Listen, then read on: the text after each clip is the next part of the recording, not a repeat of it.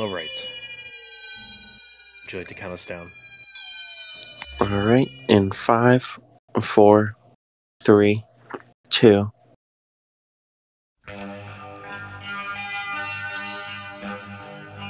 Let's go, Steven. Dun dun. I thought you were gonna choose the song that was in the credits. I couldn't find it anywhere.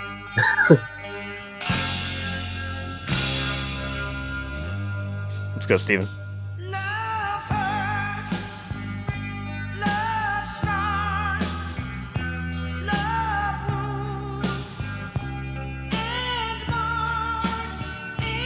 I think I like the other version of the song.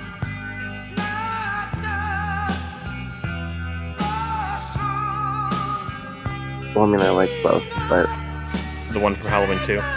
yeah. Yeah, it's, pre- it's a pretty good version. Yeah, I couldn't find the song from the movie on anywhere except for in the movie. It's alright. The song means a lot to the movie. Does it? It does. All right. I, I, I was kind of trying to tie it into the movie. I don't know if it actually fits, but, but whatever. Welcome to episode 107 of Santa Mira After Dark. I'm Jeremy, And I'm Steven.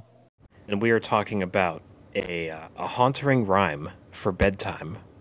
because what are we talking about today, Stephen? We're talking about Butcher Baker Nightmare Maker. Yes. Uh, directed by Will Asher uh, and stars uh, Jimmy McNichol. What a, what a, what a strange, strange name. Uh, and Susan Tyrrell. Mm-hmm. And uh, did, did you know this movie also had an, al- an alternate title? Yes. Um, I found that out uh, a little bit ago. For some reason, it had the title Night Warning, which is a very like irrelevant name for this movie. Yeah. Um, but yeah, um, we're getting uh, uncomfortably close with our aunts today and discussing Butcher Baker Nightmare Maker. um, yeah, so uh, there's some. Uh, sp- well, I, I guess first off, we'll give like a brief uh, uh, plot synopsis of uh, of this movie. So, would you like to like to go ahead? Yeah. So it's pretty much about this orphan child that is raised by his aunt. And she or wants so we think. Yeah. And she wants to keep him with her no matter what the cost is. Yes. Um, I do want to uh, get into me, like how I, how I just said, or so we think. I do want to get into that a little bit later and Yeah. kind of question that because I'm not quite sure what the purpose is or why this uh, crazy uh, plot twist happened. But um, regardless, I um, almost didn't need it. yeah, I agree. Um, so, how did you discover this film? Like, was this like? Did you just hear about it like recently from me talking about it, or Yeah, yeah, you told me about it. okay? Um, so I remember. I watched it in October during um my horror movie marathon.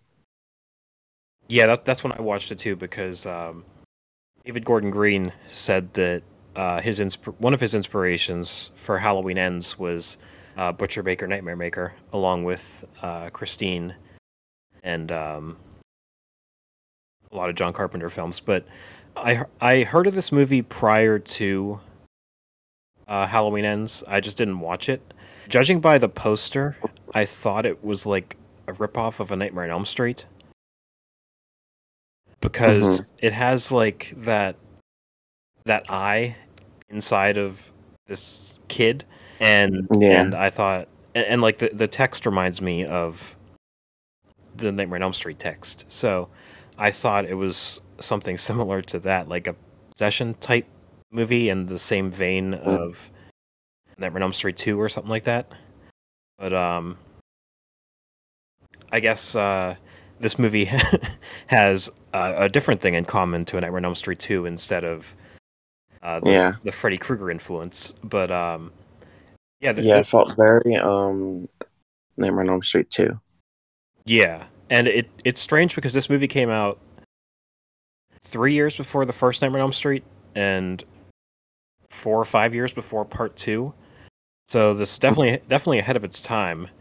And Yeah. and this movie even goes farther than Nightmare on Elm Street Two, where that movie has the um, the gay undertones, but this movie actually kind of goes farther with it and Yeah. will come out and say that you know multiple people in this movie are in fact gay, which is hmm you know for for I, I, guess it's it's good, but it's not. But and the only reason I say it's not good is because this movie is very um, uncomfortable at some parts.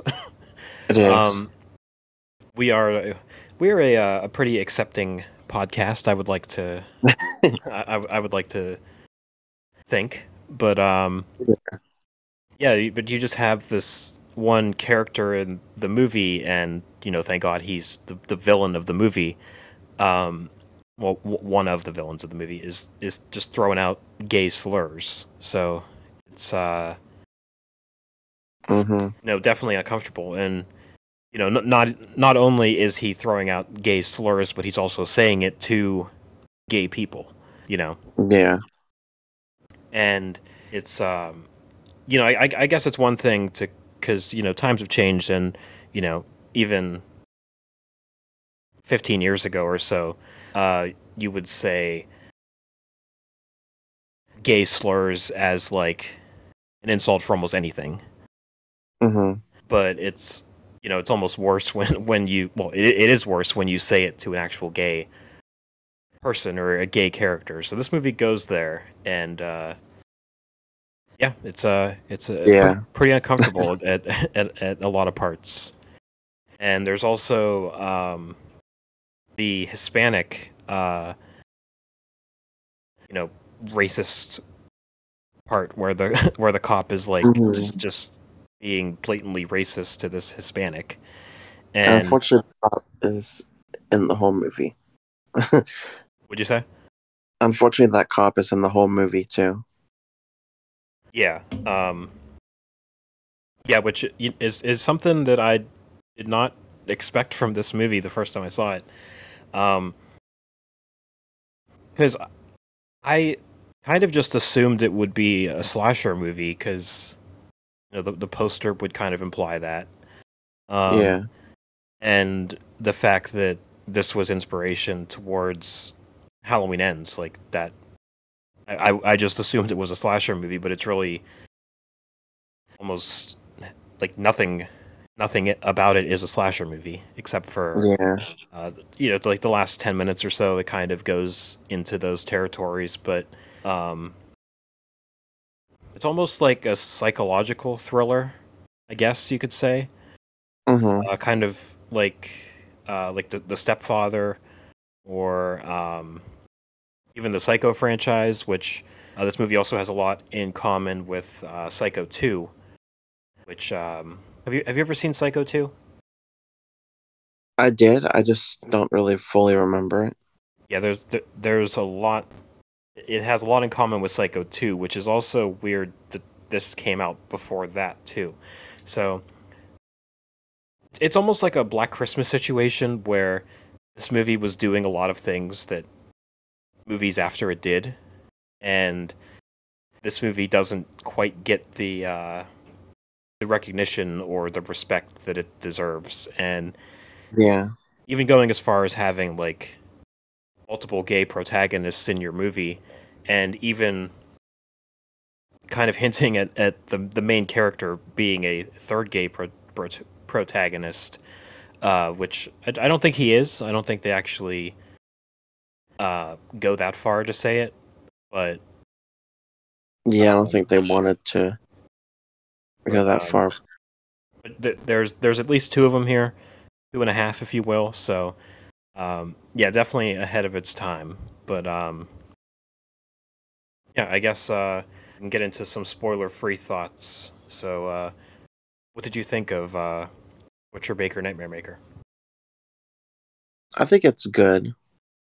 You know, it kind of um 80s movies or 80s horror movies are like an enigma in a way. An enigma. Yeah. Explain. Like it has like super it has good moments and then and like the third act it has like that overkill with like when a character's playing like a psycho a psychopath or something hmm they just completely overdo their mannerisms and everything and act like how a human would not Yeah, Blood Rage does that, which we which was a previous episode, and yeah also the end of the original Friday the Thirteenth. Kind of, I think this take, Mhm. this takes a lot from that movie. yeah yeah, I I agree. Where it's like it's like this this movie or this, this character that is insane and not in the right headspace, and they kind of just ramp it up at the end and just ramp it up to 1000 throw everything at the wall and she's like insane by the end but um because if you watch like halloween and nightmare on elm street they act like how normal people would act in that situation yeah But then you jump into movies like this and Friday the 13th, as you said. Like the villains just completely flip. It's like theatric. Theatrical. yeah it, it might be a situation where they have to kind of um out try to outdo other movies that are doing the same thing to make themselves stand out Yeah. I think it's a situation like that. Um, but yeah, I, I, I totally see what you're saying. Um, I'm I'm conflicted by this movie. I I really like it in a lot of ways, and then there are other parts where it's like it's it's definitely um, uh, kind of being held back. Like uh, Yeah. like we we talked about the uh, you know the the homophobic uh, slurs that are thrown around to just make it uncomfortable. Um, hmm it's almost like the movie. Um, uh, uh, I, I don't know. I don't know a good one to compare it to. Uh, like uh, Twelve Years a Slave or something like that, where it's like, oh, that was a that was a really good movie, but it's also very uncomfortable, and I don't want want I Yeah. don't want to sit through that again. Um, almost like the movie Till that came out last year. That I saw the trailer for it with Mhm. you in the theater, and like I, I Yeah. told you right there, I'm like that looks like a movie that's going to be really good, but a movie that I don't want to have to torture myself through. You know what I mean? Yeah. Um, but yeah, I mean they they don't quite go as far in this movie as like uh, I guess it chapter one does with the bullying of gay people. Like that one's kind of uncomfortable too. They don't go to like those lengths of them attacking gay people. It's just like oh yeah, the in chapter two when um Pennywise was teasing Richie. oh yeah, like I- he's like I know your secret and blah blah blah. And then the the opening scene. That that opening scene of it chapter two is great um not, not for the homophobic Yeah. slurs and everything but like the shot of that guy in in the the river or whatever and then he keeps you get like his point of view bobbing up and down and Yeah. yeah that that that shot is great but but yeah and i guess even going as far as like stuff with the the aunt kind of being upset not not kind of but like blatantly being obsessed with her uh, underage nephew um Yeah. there's a lot of scenes of like him with his shirt off and she's like just crawling on top of him even the poster is like him standing there and his aunt is like it, it looks like they're both wrapped around him. yeah, it looks like they're both naked and she's just wrapped around him. Yeah. Um Yeah, like it, it and I, I I feel really bad for Billy the whole movie. Yeah, me too. Um, it it it almost is a lot like Corey Cunningham in Halloween Ends, where it's Yeah. like he just has a bad home life, like his relationship, uh, you know, won't probably won't work out due to you know these other things that are going on with him. Um, Yeah, they don't take it too too far in, in Halloween ends, but they like hint at it. Yeah, and I mean the the novelization for Halloween Ends definitely takes it to places where it's like she would like his mom would um make him stay home from school and tell him that he was sick hmm and like drug his uh like drug his food and his his drinks to make him sick uh which they also do in this movie so um Yeah. I think if they not not to not to get too much into Halloween ends, but um, I I would love to see like a two and a half hour version of that movie to see like places they wanted to go with uh, Mhm. all the characters in that movie. But uh, that's a different conversation. Yes, and, and that is one of my favorite Halloween movies of all. So I would definitely like to see an extended version too. yeah. Um, but that's a different. Uh, Top three, as I said. But yeah, that's a different. yeah, we did a we did a ranking episode. Uh, we talked about Halloween ends three times. We, we did it in um, the uh, Halloween Ends episode we did, the Halloween franchise ranking episode we did, and uh, our best movies of uh, 2022 list that we did. So, and you know, we'll probably talk about it again too. yeah, I'm sure it'll keep coming up um, because it, it's probably the main reason why I even decided to watch this movie. It's like I said, It's why we do the podcast, yeah. um, even though it came out two years after. Yeah. Um but yeah, like I probably wouldn't have watched this movie had I've not known that it was influenced uh from Halloween or it had influence on Halloween ends. Yeah. Um, like I said, I just thought it was like a cheesy Nightmare on Elm Street ripoff, but little did I know it came out three years prior. So, but um, yeah, I guess we could jump into our spoiler discussion because there there is um lot to talk about, but it, yeah. it it's kind of hard to talk about it without kind of getting into the things that go on in this movie. So hmm we'll uh jump into our spoiler section. up the safe, bitches got a lot to say. All right. What would you like to discuss about uh, Butcher Baker Nightmare Maker? Well, we might as well just talk about the cheesy opening real quick. yeah, This how um, it does that freeze frame when Aunt Cheryl is holding Billy, who always doesn't want to be with her. Like if you ever seen a child cry that much, put them down and, and don't yeah. Uh, ha- don't force them to be with you. ha- have you ever like started a movie on Netflix or something and get like three minutes in and then just turn it off, but it, Yeah. it's, it's still on your continued watching list? Yeah, Like I thought that's what happened when I started this movie because literally the first frame of the movie is the op- like the opening like it, it it gives you the title already so i was like am i like did i start this movie three minutes in it does that thing that 80s movies did and probably 70s where it does like a freeze frame of her looking crazy. Yeah.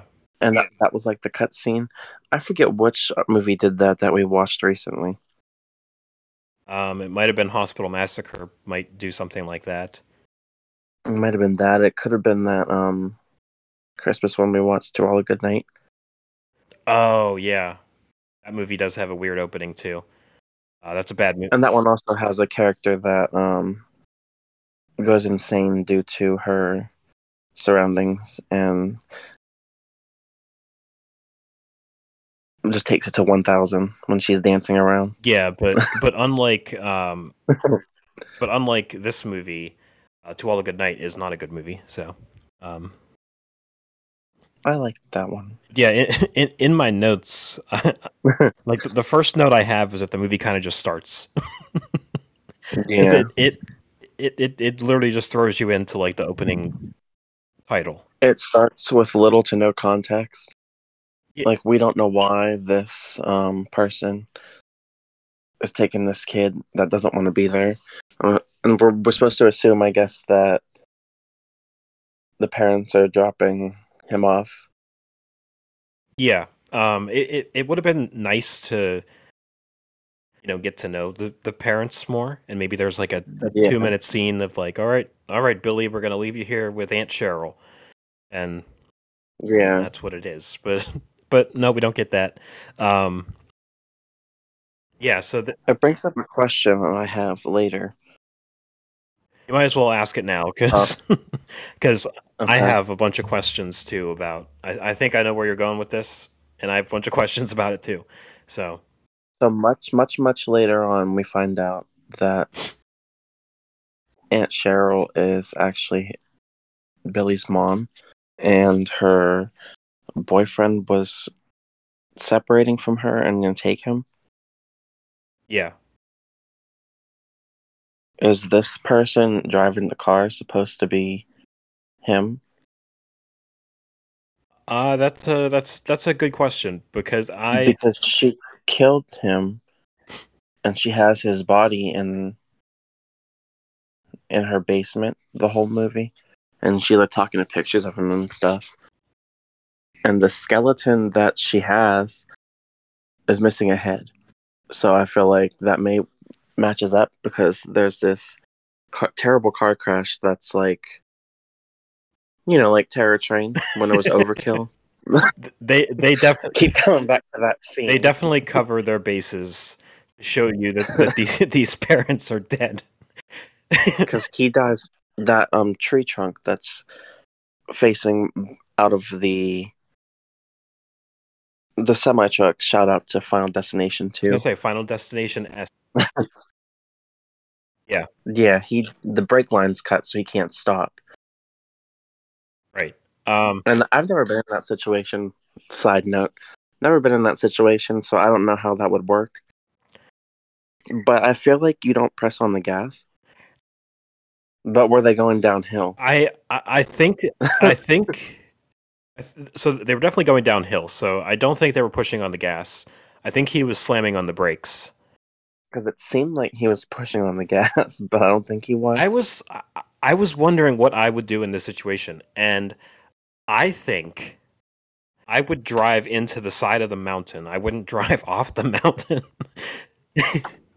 because it's like his his plan is to um, kind of just drive off the road and down a hill. But I'm like you. Yeah, he definitely went the wrong way. I'm like you want to you, you want to drive into the side of the hill. You don't want to go down more hills. Um, yeah, but yeah, I, I, I'm, I'm, I'm glad you mentioned that because I didn't even catch that that was the same guy. Um, I had to assume. they, so isn't his name Chuck or something like that? She keeps talking to this guy named Chuck, right? I think so. But they, they never say what Billy's dad's name is.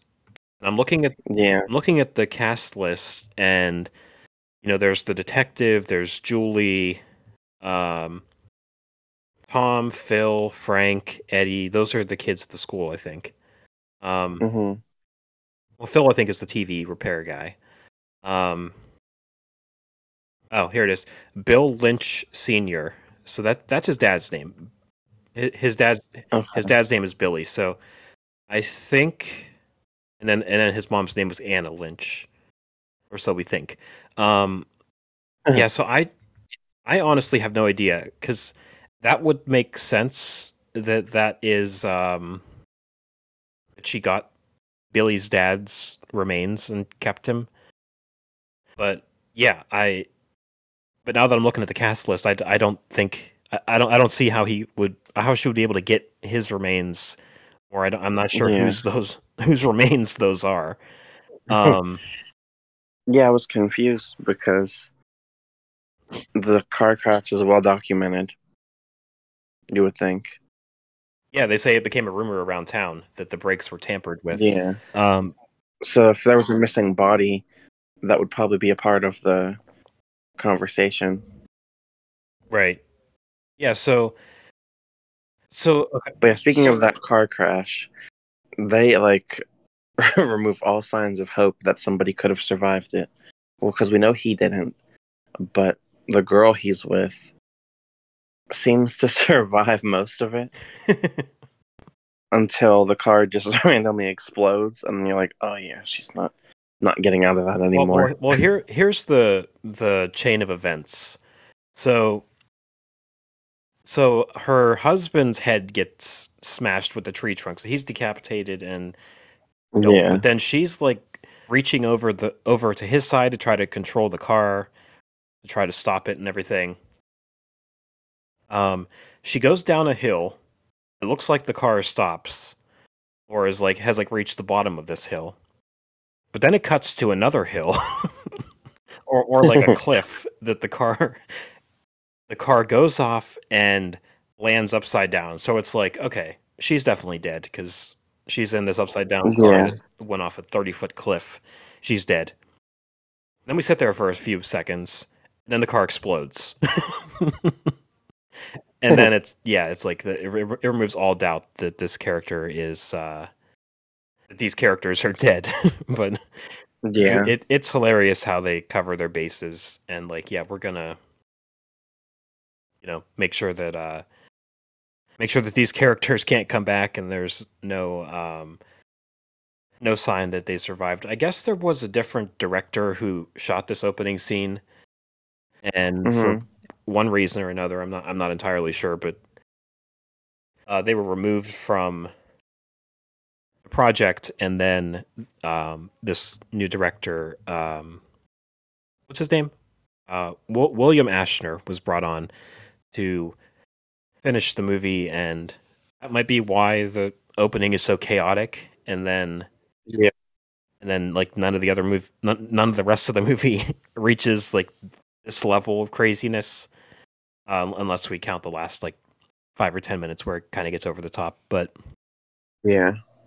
but um Yeah, I'm just I'm just confused who who that is in the car because now that I'm reading the synopsis, I guess Chuck is one of his mom's old boyfriends. yeah so As a separate separate person. so I remember his head was actually in that jar. You know, oh yeah you're right With- with, with with the science liquid. What's it called? It was like a vat with uh Formaldehyde. yeah the science liquid. um yeah i i so the the the way the family is set up so there is cheryl and chuck who are billy's actual parents okay? Hmm and then there's the people that billy thought were his parents who are uh bill senior and anna and they die. Yeah. so I'm just totally lost as to why they even uh, put this plot twist in where where Billy is the is is the actual son of uh, of Cheryl. You know what I mean? Yeah. Like, The the the movie hardly would would hardly change if if um you know the the uh if if that plot twist wasn't thrown in here it, it'd be the same it'd be Yeah. the same movie it would just be a situation where um cheryl killed billy's actual parents and then got got Mhm. custody of him so i don't understand the whole idea of throwing that twist in here because i also think it cheapens the movie because yeah. it it's almost like a plot hole like why didn't she have custody of billy Like, and why would they drop him off there? Yeah. Like I feel like that adds a, a major plot hole into the into the movie because why why would why didn't she have custody? Why did they drop him off? Uh, why why would she Mhm. hide this from him? Um, why is she still hiding it from him? Because if he's a kid, it, it would. I'm not sure of his age in this movie, so oh, they say he's 17. It was 14 years ago, so this kid is like two or three years old. Yeah, I feel like he could like he could grow up thinking that, that Cheryl is his mom. You know, like I I just don't understand. I, I feel like it's such a stupid plot twist to put in here just for the sake of having a twist. I guess hmm I I, I I did see on the, the on on uh IMDb trivia that this movie was um I guess it began as a novel and Yeah, I did see it that. says, uh, hold on, I'm going to read it.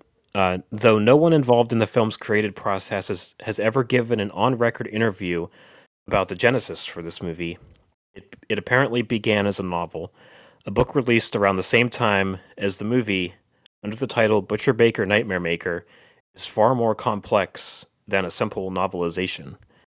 It includes vivid physical descriptions of the characters that often differ greatly from the actor's on screen appearance, as well as in depth backstories on several characters, including secondary characters who receive a little who receive little screen time.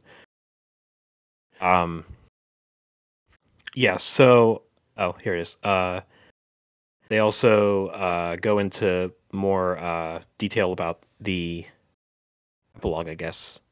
So that's interesting. Um, yeah, so I guess maybe there would be more detail in the novelization that might explain why she would have to lie about this, Yeah. which I feel like is a missed opportunity. And it, it might be a situation where they needed to cut the runtime to kind of make it fit into this like horror slasher boom of the early 80s and it's like all right our movies have to be 90 minutes but i feel like adding another 30 minutes onto here would take this good movie and make it like a great movie because you could add so many so many more layers to these characters.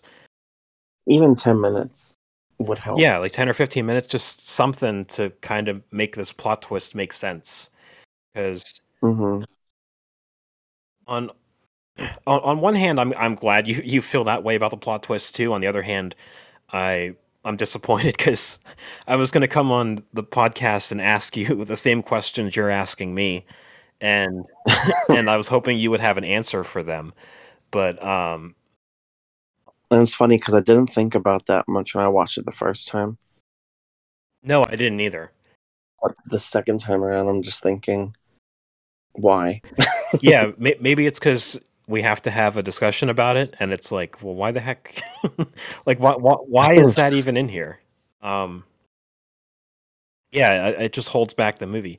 Like it it might be a thing where it's like we have to show how insane this woman is so let's just throw in that she talks to uh, pictures of her ex-boyfriend and she has her ex her Yeah. ex-boyfriend's decapitated body in the basement.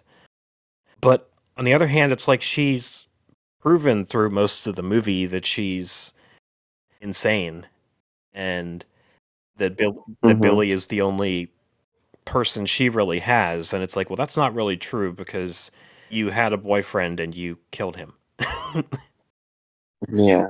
um it, it would be interesting if she I guess he was gonna leave her. yeah like i don't think they say that but like that would have been something too where it's like all she has to do is throw out a line where like i i i'm your actual mother and i killed your father because he was going to take you and leave me and then there you go. So, something Yeah. like that. But yeah it, it's i don't know that that whole plot twist kind of just kind of just throws off the whole uh the whole movie i guess. Like not even the ending but it's like you could just kind of go Yeah. go back Derailed that a little bit. go back and question a, a lot of things that are going on but um Yeah, so uh, I guess we can kind of talk about the whole situation with Billy's aunt, or so we think, and um, the the TV repairman that she. um, Mm. so I I don't understand her intentions here, because I, I don't I don't know if she was going to play it both ways. Where so the the whole thing is that the TV repair guy has to show up. Uh, she tells Billy to Yeah. invite him over, and then she's going to seduce him and accuse him of rape, and then kill him Mhm. to show that um, she's still in danger, I guess, Yeah. and that she needs somebody living with her to protect her, so Billy doesn't go away to college. Um, Yeah. Pretty much exactly what um transpired was supposed to be what her plan. The only issue is the TV repairman is gay. Yeah. Yeah, so he wants nothing to do with her. I didn't know if like if he was into it, if she would have accepted him and then kicked Billy to the side. um Could have, yeah. but th- th- there is a scene where she's talking to the picture of Chuck and she's saying like I'm to make I'm to make Billy realize that he that he needs me or so- something along those lines. Um Mhm. but yeah, um, yeah, and obviously her plan doesn't work out because, like you said, he's gay. He kind of just pushes her aside and is like, uh, she she's going about this in a very weird way where she's um, like undressing and like showing uh, massive amounts of cleavage and and and I'm thinking I'm thinking usually I skip this part. And and um yeah he he pushes her to the side and just is like yeah I don't want you. And then Billy arrives and he just hears like screaming. And Yeah. she's um stabbing him with a knife and she's putting on this big show that um you know she was uh that he tried to rape her and she was defending herself and I don't know Billy goes about this in a weird way because he's like let me grab the knife from this guy and just hold on to it for 10 minutes Yeah. And then uh, the nosy neighbor, I think her name's Margie, shows up, and her husband, and they have that funny thing where it's like, um, she's like yelling at her husband, like, if you don't have anything nice to say, then don't say anything. And he's like, all right, well, I won't say anything. She's like, good. And then they go into the house and they see this dev- Come across this yeah, aftermath. the, the devastation of Billy, um, still holding the knife 10 minutes later. And it looks like he was the one who did these killings or did the killing. And Mhm. and yeah, they uh they they call 911, the cop shows up and doesn't buy the story and this is where we're introduced to um his name? The worst character in the movie? Yeah. Yeah, far. Detective Joe Joe Carlson who is more unlikable than the creepy aunt that um yeah. yeah. um He doesn't believe her um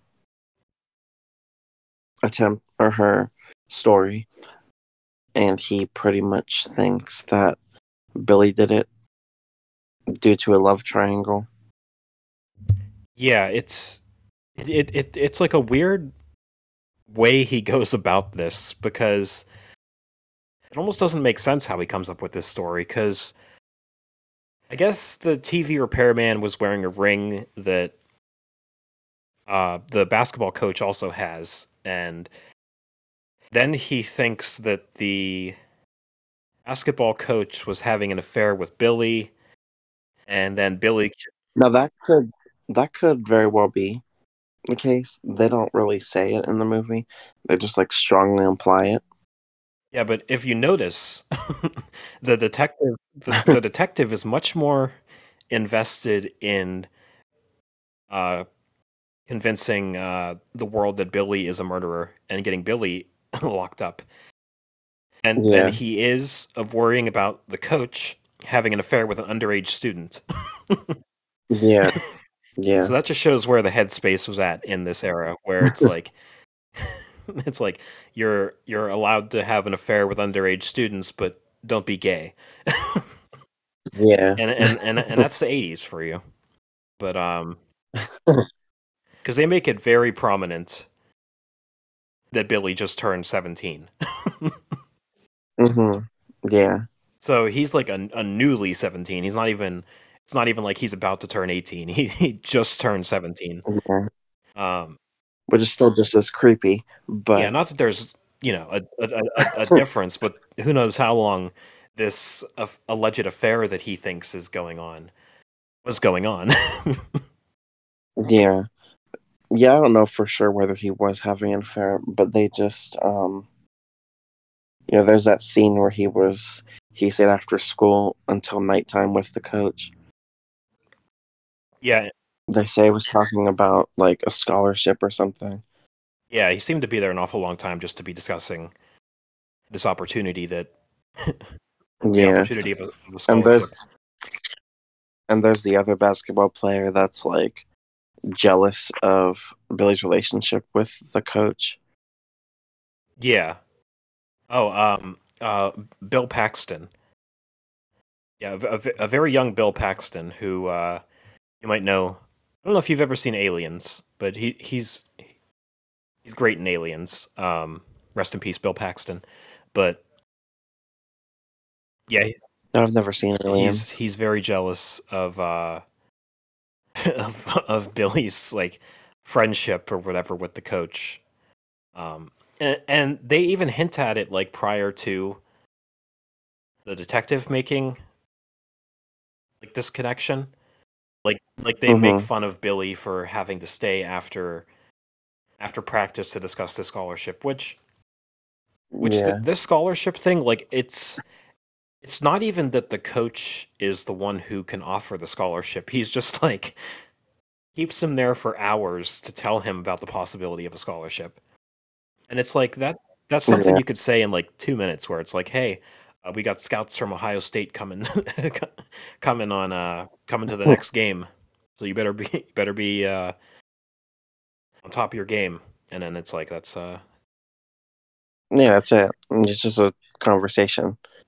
It's not you gotta stay here for hours yeah until nighttime. yeah i don't know it, it it's it's bizarre but Yeah. but they also uh do it many times where they show that billy is definitely in a relationship with a girl who whose name is Yeah. julie um who when i saw her i was like she she's looks like she's the same age as billy's aunt um which i later found out that she was 30 years old playing a, uh, a high school Yeah. student So I saw that too. but even like as I was looking at it, like watching the movie, I was like, yeah, there's no way that she is younger than she, she's. There's no way that she's the same age as Billy. Um, Yeah. but um, yeah, I forget, I forget where I was going with that. Oh, yeah. So they, they they show multiple times where Billy is definitely in a relationship with uh with a girl. So I don't know if like I don't know because it it's weird because like they definitely make those connections and those hints that Billy is definitely having an affair with the coach, but then it's like it'll cut to him hanging out with his girlfriend and you know Yeah. It's like the same thing as Nightmare on Elm Street too. oh yeah you're right because Jesse Jesse where has a girlfriend Has a girlfriend. Yeah, he has a girlfriend, but he has like this connection with the other guy on a baseball team. even uh Scream where people say that uh Stu and uh and Billy speaking of had uh had something Yeah. going on but obviously Billy was I like it. with with uh, Cindy so Sydney but yeah so I, I don't know yeah. I don't know uh, speaking of Billy would you like to share your your theory about this being a prequel to Black Christmas Oh yeah. So his name's Billy. Just like Black Christmas Billy. And obviously, Billy and Black Christmas went through a lot of trauma in life because he's like completely insane. And they have the same haircut. Yeah, that's about it. So, must be the same person. yeah, the the only thing I think doesn't work would be the the Agnes. um well Agnes and I don't think the time frame works out because the opening scene of the movie is them talking about the first Super Bowl. And, and then it jumps Yeah. 14 years later, which I think would make this line up with when it was released in the in the early 80s. So I don't think that I don't think the time necessarily lines up, but it is an interesting theory, and it might as well be canon. and then, uh, And then, you know, Billy Lenz was Billy's actual name? yeah, but Lens Lynch, you know, you could have easily Changed it. adapted a new last name and went on your way. I just noticed they had the same haircut, and I was like, oh, same haircut, same name. Yeah. And then Billy and Julie had had a son named Billy Loomis. Oh, yeah. He's actually Billy the Third. but they had to go undercover due to due to Billy's mom slash aunt. And then they had a son named Billy Loomis. And um yeah, moved moved to California or wherever Scream takes place. They're they're all connected. Perfect. So um Black Christmas, Butcher Baker, Nightmare Maker, and Scream all take place in the same universe. So that's our uh that's our theory. Yep, But um that's perfect. but yeah, so I mean I guess we got a lot of like the major things out of the way.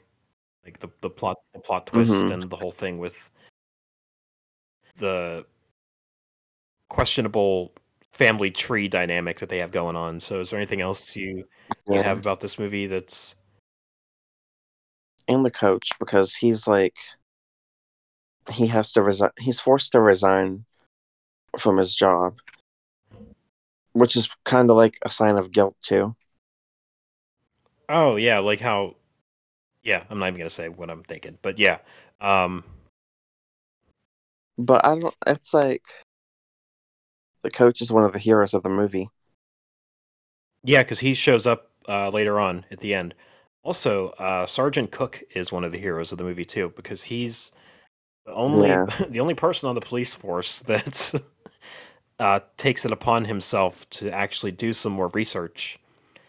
And and it's Yeah. like, yeah, um maybe Billy's aunt is insane and Billy wasn't involved and you know, it was just just a just a Yeah. misunderstanding and there is no love triangle. Um he's like immediately shut down because the detective even tells him like I hope you're not looking into that on on police time. And it's like it's like you, it's an open case you don't want this guy to investigate on police time. You just want you want him to investigate this case on his own time. He's kind of like even removed from the case, but he's also kind of like hanging around. Um, didn't he tell him to go on vacation yeah, too yeah, but he shows up later after Billy and Julie, um, quote unquote, make it, as they say. Um, because Oh, yeah. Detective Joe is even like harassing Julie to to get to the bottom of it and be like, I, I know Billy's I know Billy's gay because you guys haven't slept together, and it's like, no, no yeah, maybe that maybe it's not, maybe that's not the case. Um, but yeah, then it cuts Mm. it cuts to them actually uh, sleeping together, um, and then Billy's aunt catches them, kicks Julie out, and then Sergeant Cook is just hanging out outside of the house, yeah and it's like, "Hey, I saw you guys up there. Nice, nice form." um, yeah, and he's I don't know because he's the only one who's kind of like, you know, has his head on straight, and he's like, "Hey, um, uh, the TV repairman. He also had a wife uh, prior to, you know, being uh, being gay, so he might have actually tried to to Mhm. to rape Cheryl. But I mean, obviously, we know it's not the case anyway. But like, yeah, he's the only one with his head on straight and trying to. Trying to actually solve the case. also, like, the way they go about this questioning. It's it's bizarre because the detective shows up. There's blood everywhere. Um, Cheryl had blood on her. She hugged Margie. Margie has blood all over her white shirt. And he's just like, "All right, guys, we're just all gonna sit in the kitchen, and I'm and I'm gonna take Billy into this room and make him confess." yeah. and, and then he calls Cheryl into the room, and she pops the balloon. and I I had to rewind it because I wasn't.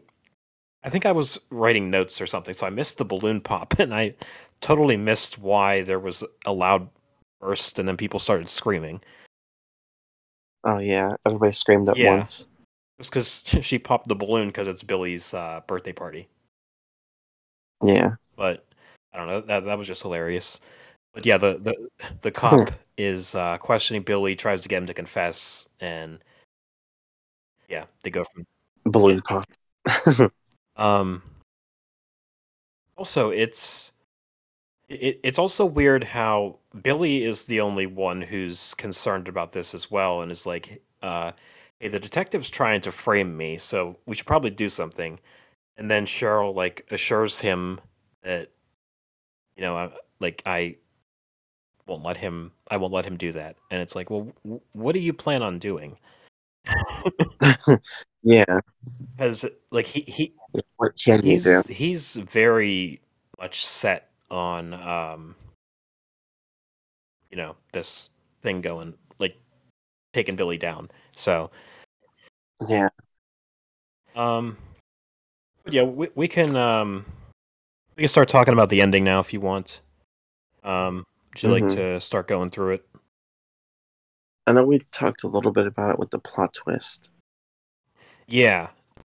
but I guess um Well, she starts drugging Billy and then reveals that she is his mom. yeah, he like accidentally discovers it. Um Yeah. So I was I was confused about this because did Billy slide something under the door? Yeah. And what is that? I don't remember. Because I was I, I I don't know if I just placed it wrong, but I saw him. So okay, so he's he is like put in this bedroom that's made to be like a teenage room, and that's where Cheryl's going to keep him forever.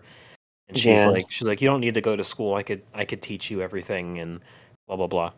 I'm not sure that's how it works, but Um, yeah, but um, she, or so, so she has like this lockbox that has like, all of her secrets in life Yeah. inside. and she's like, "Hey, I have this bracelet. It's your mother. She wore it when when she exploded in that car." And it's like, yeah, I don't, I, I don't, I don't need that. Which I'm surprised the bracelet made it. yeah. um yeah uh she she she goes through like this whole thing where she's hiding the box from him and then he sneaks around the house to to find it. And then he slides a note under the door and i thought he was sliding it to to cheryl. But i guess he slid it to himself i guess. Because yeah, I don't know. because the later on he's holding the notes, and it reveals that Cheryl is his biological mother. So Yeah. yeah, I feel free to correct us if we're, if we're getting it wrong because I was I was just confused. But Now, he um, had a terrible idea to have Julia talk to Cheryl so he could investigate. oh yeah, because she gets knocked out twice. Why would you have her talk to her? Because she obviously doesn't like Julia at all. No. Yeah, I, I don't. Ever. And it's funny because she even says it's a bad idea. Then she goes along with it and is like giving him like a thumbs up from the porch Yeah. while he snoops around the house. It was the Um, worst idea I've ever seen. But yeah, she gets. Uh, Sh- Sh- Cheryl's beating meat, and then and then she just hits Julie in the head with a hammer Yeah. and throws her in the secret room she has in the basement. And uh, she wakes up there. That's where we find out that there's an actual dead body in there. Yeah. Now Cheryl's so insane at this part of the movie she decides to cut her hair too. Oh yeah, I forgot about that. Yeah, that's uh she cuts her hair really short, which I thought maybe she was trying to look like Billy's mom, but she doesn't. so I don't understand. I think it's just to kind of show that she's crazy. Yeah. I guess that's the idea. But um yeah, she cuts her hair. Like, "Oh, it's different." yeah, it's like it's a bad job, but it's all right. Speaking of annoying, or an annoying moment, Margie snooping around the house Oh yeah. and overstaying her welcome even after she finds out all she needs to know to call the cops. Yeah, because she's like pretending she needs an umbrella, and she like she's in stealth mode, and she's like walking from room to room or closet to closet. Yeah she senses that something's wrong, and she's like, Yeah, "All right, I got my umbrella. I'm gonna go now," and then pretends to leave, and then like you said- like you said, goes into stealth mode. Um. Yeah, and um.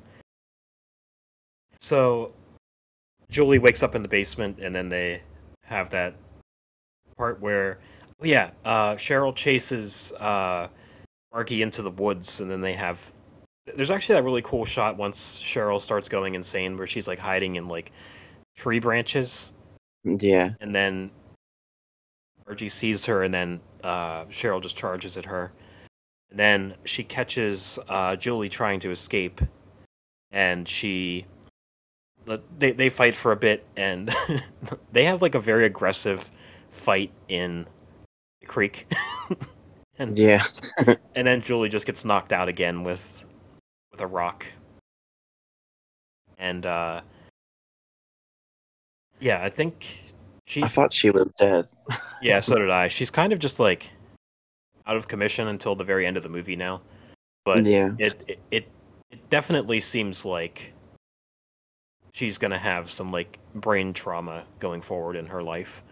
Um, yeah, beat with a hammer, beat with a rock, and then you're, you're you know you're still hanging around ten minutes later, like you.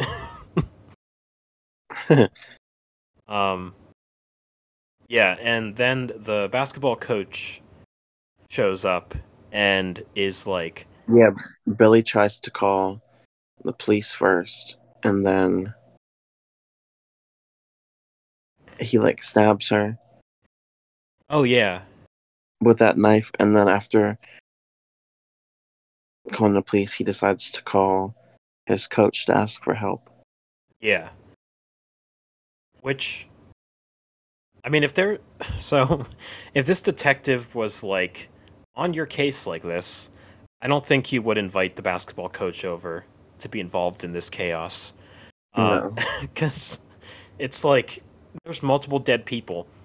And now you're going to bring the basketball coach over. And you, you know that this detective is just going to be like, all right, the basketball You coach is here. Yeah, you you guys killed this. you guys killed six people. Um, Yeah, yeah, but um, and that's what happens. The one cop is trying to listen to Juliet and say, "Shouldn't we investigate the basement?" Because she said there's a body down there, and she saw Cheryl killed the detective. But he doesn't want to hear it. He doesn't want to hear evidence. He just wants to take these people down at any cost. yeah, he doesn't want to hear evidence. He just wants to arrest gay people, Yeah, gay people and minorities, because there's that scene and earlier where they mentioned like a case of child molestation, Yeah, and he's like, he's like still accusing like the the Hispanic guy of the child molestation case, And- yeah, and it's like, you know, not all minorities and gay people are criminals. like, yeah, But I mean, like I said earlier, at least he's the antagonist of the movie, or one of the antagonists. So, yeah. and he definitely gets it coming because, uh, well, unfortunately, the basketball coach gets his too, and uh, loses an arm trying to trying to turn the light on, and then he gets a machete to the to the hand, then he gets killed. But um, Wasn't that the detective? oh yeah, you're right. You're right. It was the detective. Yeah, because I was good detective. Yeah, uh, Sergeant Cook. Because I was like, I was like, I was like, yeah, the, uh, this is uh, at least the good, the good sergeant is here, and then he's just quickly killed off. Yeah, Um, so what happens to the basketball coach? I don't even remember. I think he was saved Okay, because Bill, Billy shoots um the detective and kills him. okay, yeah, because the detective was going to kill them both, because Yeah, you know that's what he's, he's taken the law into his own hands, I guess, and is like, yeah, I'm gonna put you guys down. and um, yeah, the gun's knocked loose, and then Billy is able to kill, um, to shoot the detective and kills him. So uh, yeah, thankfully he dies. Um, also, the death of of Cheryl, I think, was pretty good too. Um, Mhm. I, I I don't like how they drag it out a little bit. Like I think her dying from the first stab wound is good enough yeah, but I I do like the shot prior, like when she's calling the or when when Billy's calling the cops, and then her hand kind of just reaches out of the corner of the screen, and and stops the phone from making calls. Um, yeah, I think that's nice. And then they, I don't know, they they get in like two small fights. One is like Billy stabs her in the chest with a knife, and then we think she's dead. Uh, she's going through like this whole, like, over the top theatrics. So then she kisses him and like licks him, yeah, and then she dies. and then it's revealed that she didn't die, and she gets up and attacks him again, and then they fight for a bit, and then she gets stabbed with a fire poker. And um, she had to have been in theater at some point for her um acting choices. yeah, I mean, for what it's worth, I actually like it because I think it fits in with the time period. Yeah, because like you said it earlier, it does seem like this is what a lot of, uh, a, a, a lot of horror movies were doing at this time. So, I don't know. and she is in the theater. Oh, she is. Yeah, she was um in like Broadway and off Broadway shows. Okay. I could, yeah, I could, I could definitely see that because she's she's taking this performance for a walk, and Yeah, yeah, um, and then yeah, like like we said, the detective gets it, and um, we get a text description of what happens next, yeah, it's like they they, they, they treat this movie like it's which I hate. they treat this movie like it's a true story. I don't- hated I don't even remember what it says. It just pretty much says that Billy and Julie. Billy was acquitted of his crimes due to temporary insanity. And now him and Julie are in college together in Denver or wherever. Yeah. Yeah, and that, and that's it. Um, yeah. So I mean, You know, Corey Cunningham should have had a happy ending. he should have. I will forever wish that that was not the last Halloween movie. Like, like I, I don't know. Grow grow a pair of balls, Blumhouse, and and just make a Halloween movie without Michael Myers again, and ju- just be like, okay, this is even if it's just one movie, I don't care. Just be like, okay, this is the Corey Cunningham movie. He's he's Mhm. he's, he's the shape now. That'd be Um, great. Like I I would have been fine with them. Uh, spoiler alert for Halloween ends. Um, with them just at the at the end of like when when they show um like them loading Michael onto the top of the the car or whatever. Yeah. Like they should have had just a, a brief shot of the spot where Corey is thought to be dead, and he's not there. Yeah. Like that's all you had to do. Um. Also, you would have had to not have Michael break his neck. I don't think he did. I think he just um broke something else. Bro- broke his collarbone. broke um the floor. Yeah, yeah, I, I agree. Um, Or it just didn't work because of the evil powers. Because if Michael can um well this is other movies, but if he could live some other stuff like being shot in the face and burned, then Corey can survive something as simple as that, right? yeah, yeah. I uh, And then we go talking about Halloween ends again. I, I, I love Halloween ends. So, um, hmm yeah. Also inspired, took inspiration from Christine, which is a future episode that I want to do as well. So Yeah, I've never seen Christine in full. I saw it once, like years ago, and I didn't really like it. And then I watched it after uh, after Halloween ends. I think I watched. I don't think about it, I think I watched Christine and Butcher Baker Nightmare Maker in the same day. Mm. maybe they were a week apart or something. It, they were very close together. And I really liked Christine this time. I honestly didn't remember much about it. So, um, but yeah, regardless, um, we'll um, we'll, we'll stop talking about Halloween ends now. Yeah, might have to might go for a revisit, or we'll just talk about unrated or underrated Halloween movies, aka that one and Rob Zombie's Halloween Two. yeah, yeah, there you go. We do have to revisit Halloween Two at some point. Yeah, I definitely want to do that too. Um, yeah. So, uh, do you have anything else about uh, Butcher Baker Nightmare Maker? It's good, if not questionable. yeah, there's just a few things that hold it back from being this very good movie. And I really like a lot of it. And then, Mhm. like we said, the plot twist kind of just derails the the movie and leaves more questions than answers. But um, it is ahead of its time for having a gay protagonist, and then it paved the way for like Nightmare on Elm Street Two, yeah, which paved the way for other stuff in the future. hmm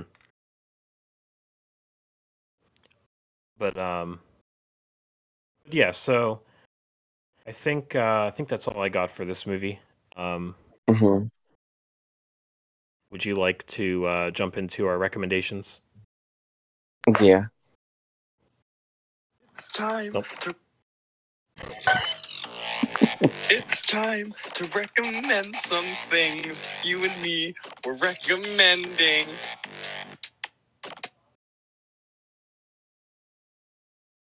All right. What would you like to recommend this week? I'm just gonna recommend the first thing that came to mind. It's another. I already mentioned it already, but it's a another '80s slasher movie. To all a good night. About a group of teenagers being stalked by a killer in a Santa Claus costume. So it's a Christmas horror movie. Okay. Yeah, I actually did not like that movie, so I'm very surprised to hear you recommend that because I don't, I don't, I don't think you liked it either. I didn't like it as much at the time, but then I sat with it and I was like, it's not bad. It's watchable. Okay. Interesting. But the first thing that came to mind. I like it. I would probably watch it one more time next year to see if I really like it or not. Okay. And, you know, I'll just recommend Terror Train, and New Year's Evil, Okay. which are other um 80s slasher movies. We already did an episode on Terror Train. I probably already recommended New Year's Evil, but I thought of those Two. Okay. Um. So I, I don't know if I have a movie to recommend, but um, Nightmare on Elm Street too. I don't really like that one. um, I've been reading the book uh, Night Film by uh, Marisha Pes- Pessl. I think it's how you say her name, or Mar- Marisha Pessl or something like that. Um, it's about this director who makes like very um, very niche like cult films, and like there's like no pictures of this guy, and there's um, you know not a lot um, not a lot known about him, but um, Mhm. his daughter is uh his his daughter commits suicide and it's about like investigating like the weird ongoings with his life and Mhm. like if his daughter committed suicide or if she was murdered or like what actually happened. Uh, I haven't finished it yet, so I don't quite know where it's going. But it it also has like it'll cut to um like the actual book and then like it'll show like articles online about the director and his family and whatnot. So it's um okay. like a, a multimedia thing because it'll like it'll jump to like autopsy reports and you can look through those things like Mhm. things like that so yeah um it's very good You said it's a book. yeah it's called night film It sounds like it could be a video game. Uh yeah i could i could see that that'd be it, it would it would it would definitely work as a video game that'd be interesting i was thinking more of a movie but yeah like with the websites and Mhm. stuff that it has i could see it being a video game too Like you have to collect all the stuff. Yeah. All right. So for next week's episode, you said we were doing we are going to ask the magic pumpkin. Is that what we're doing? Hmm Okay. So, uh, which is also So a, a wheel. we're it's like a random Yeah, a random pretty generator. much a wheel. Yeah. but we're jumping away from the 80s horror. And I put modern horror in on the list. So I put Scream 4 since Scream 6 is coming out and Kirby is coming back. Yes. I have Happy Death Day 2U because we're that's a missing episode. Ready or Not, which is also a missing episode. By by missing by by missing you mean episodes that we've talked about doing but haven't done yet. For a while. Yeah. For like a year or more now. Yeah. The Invitation because it's an Oscar snub for Best Actor. okay. Okay. Interesting. Um, Knock at the Cabin because we um usually do new new movies and this one slipped under the radar.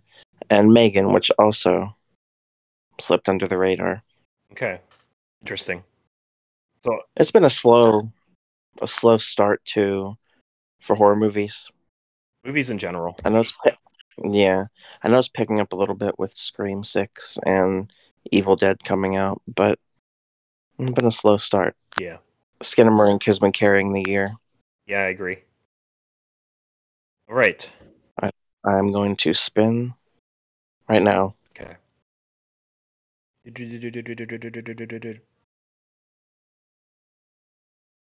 The anticipation. And we have missing episode Ready or Not. Okay. Interesting. Yeah, I uh Isn't she in Scream Six? yeah, she is. Uh uh Samara Weaving. Is that her name? I think so. Yeah, she's in Scream 6. So it does it does tie into uh you Yeah. know, modern uh you know, modern re- or current releases, I guess. So Right. Yeah. Ready or Not is so good and has the hide and seek song. Yeah, that uh that song is great. So It's like horror comedy at its finest. All right. Um, so is that all you have for this week's episode? Yeah. All right. So, um, yeah, if, if you want to follow us on social media, you can. On Instagram, we are at Santamira After Dark. On Twitter, we are at Santamira AD Pod. Through there, you can find our personal uh, social media accounts. And um, yeah, until next time when we talk about Ready or Not, I'm Jeremy. I'm Stephen, and curfew is now in session.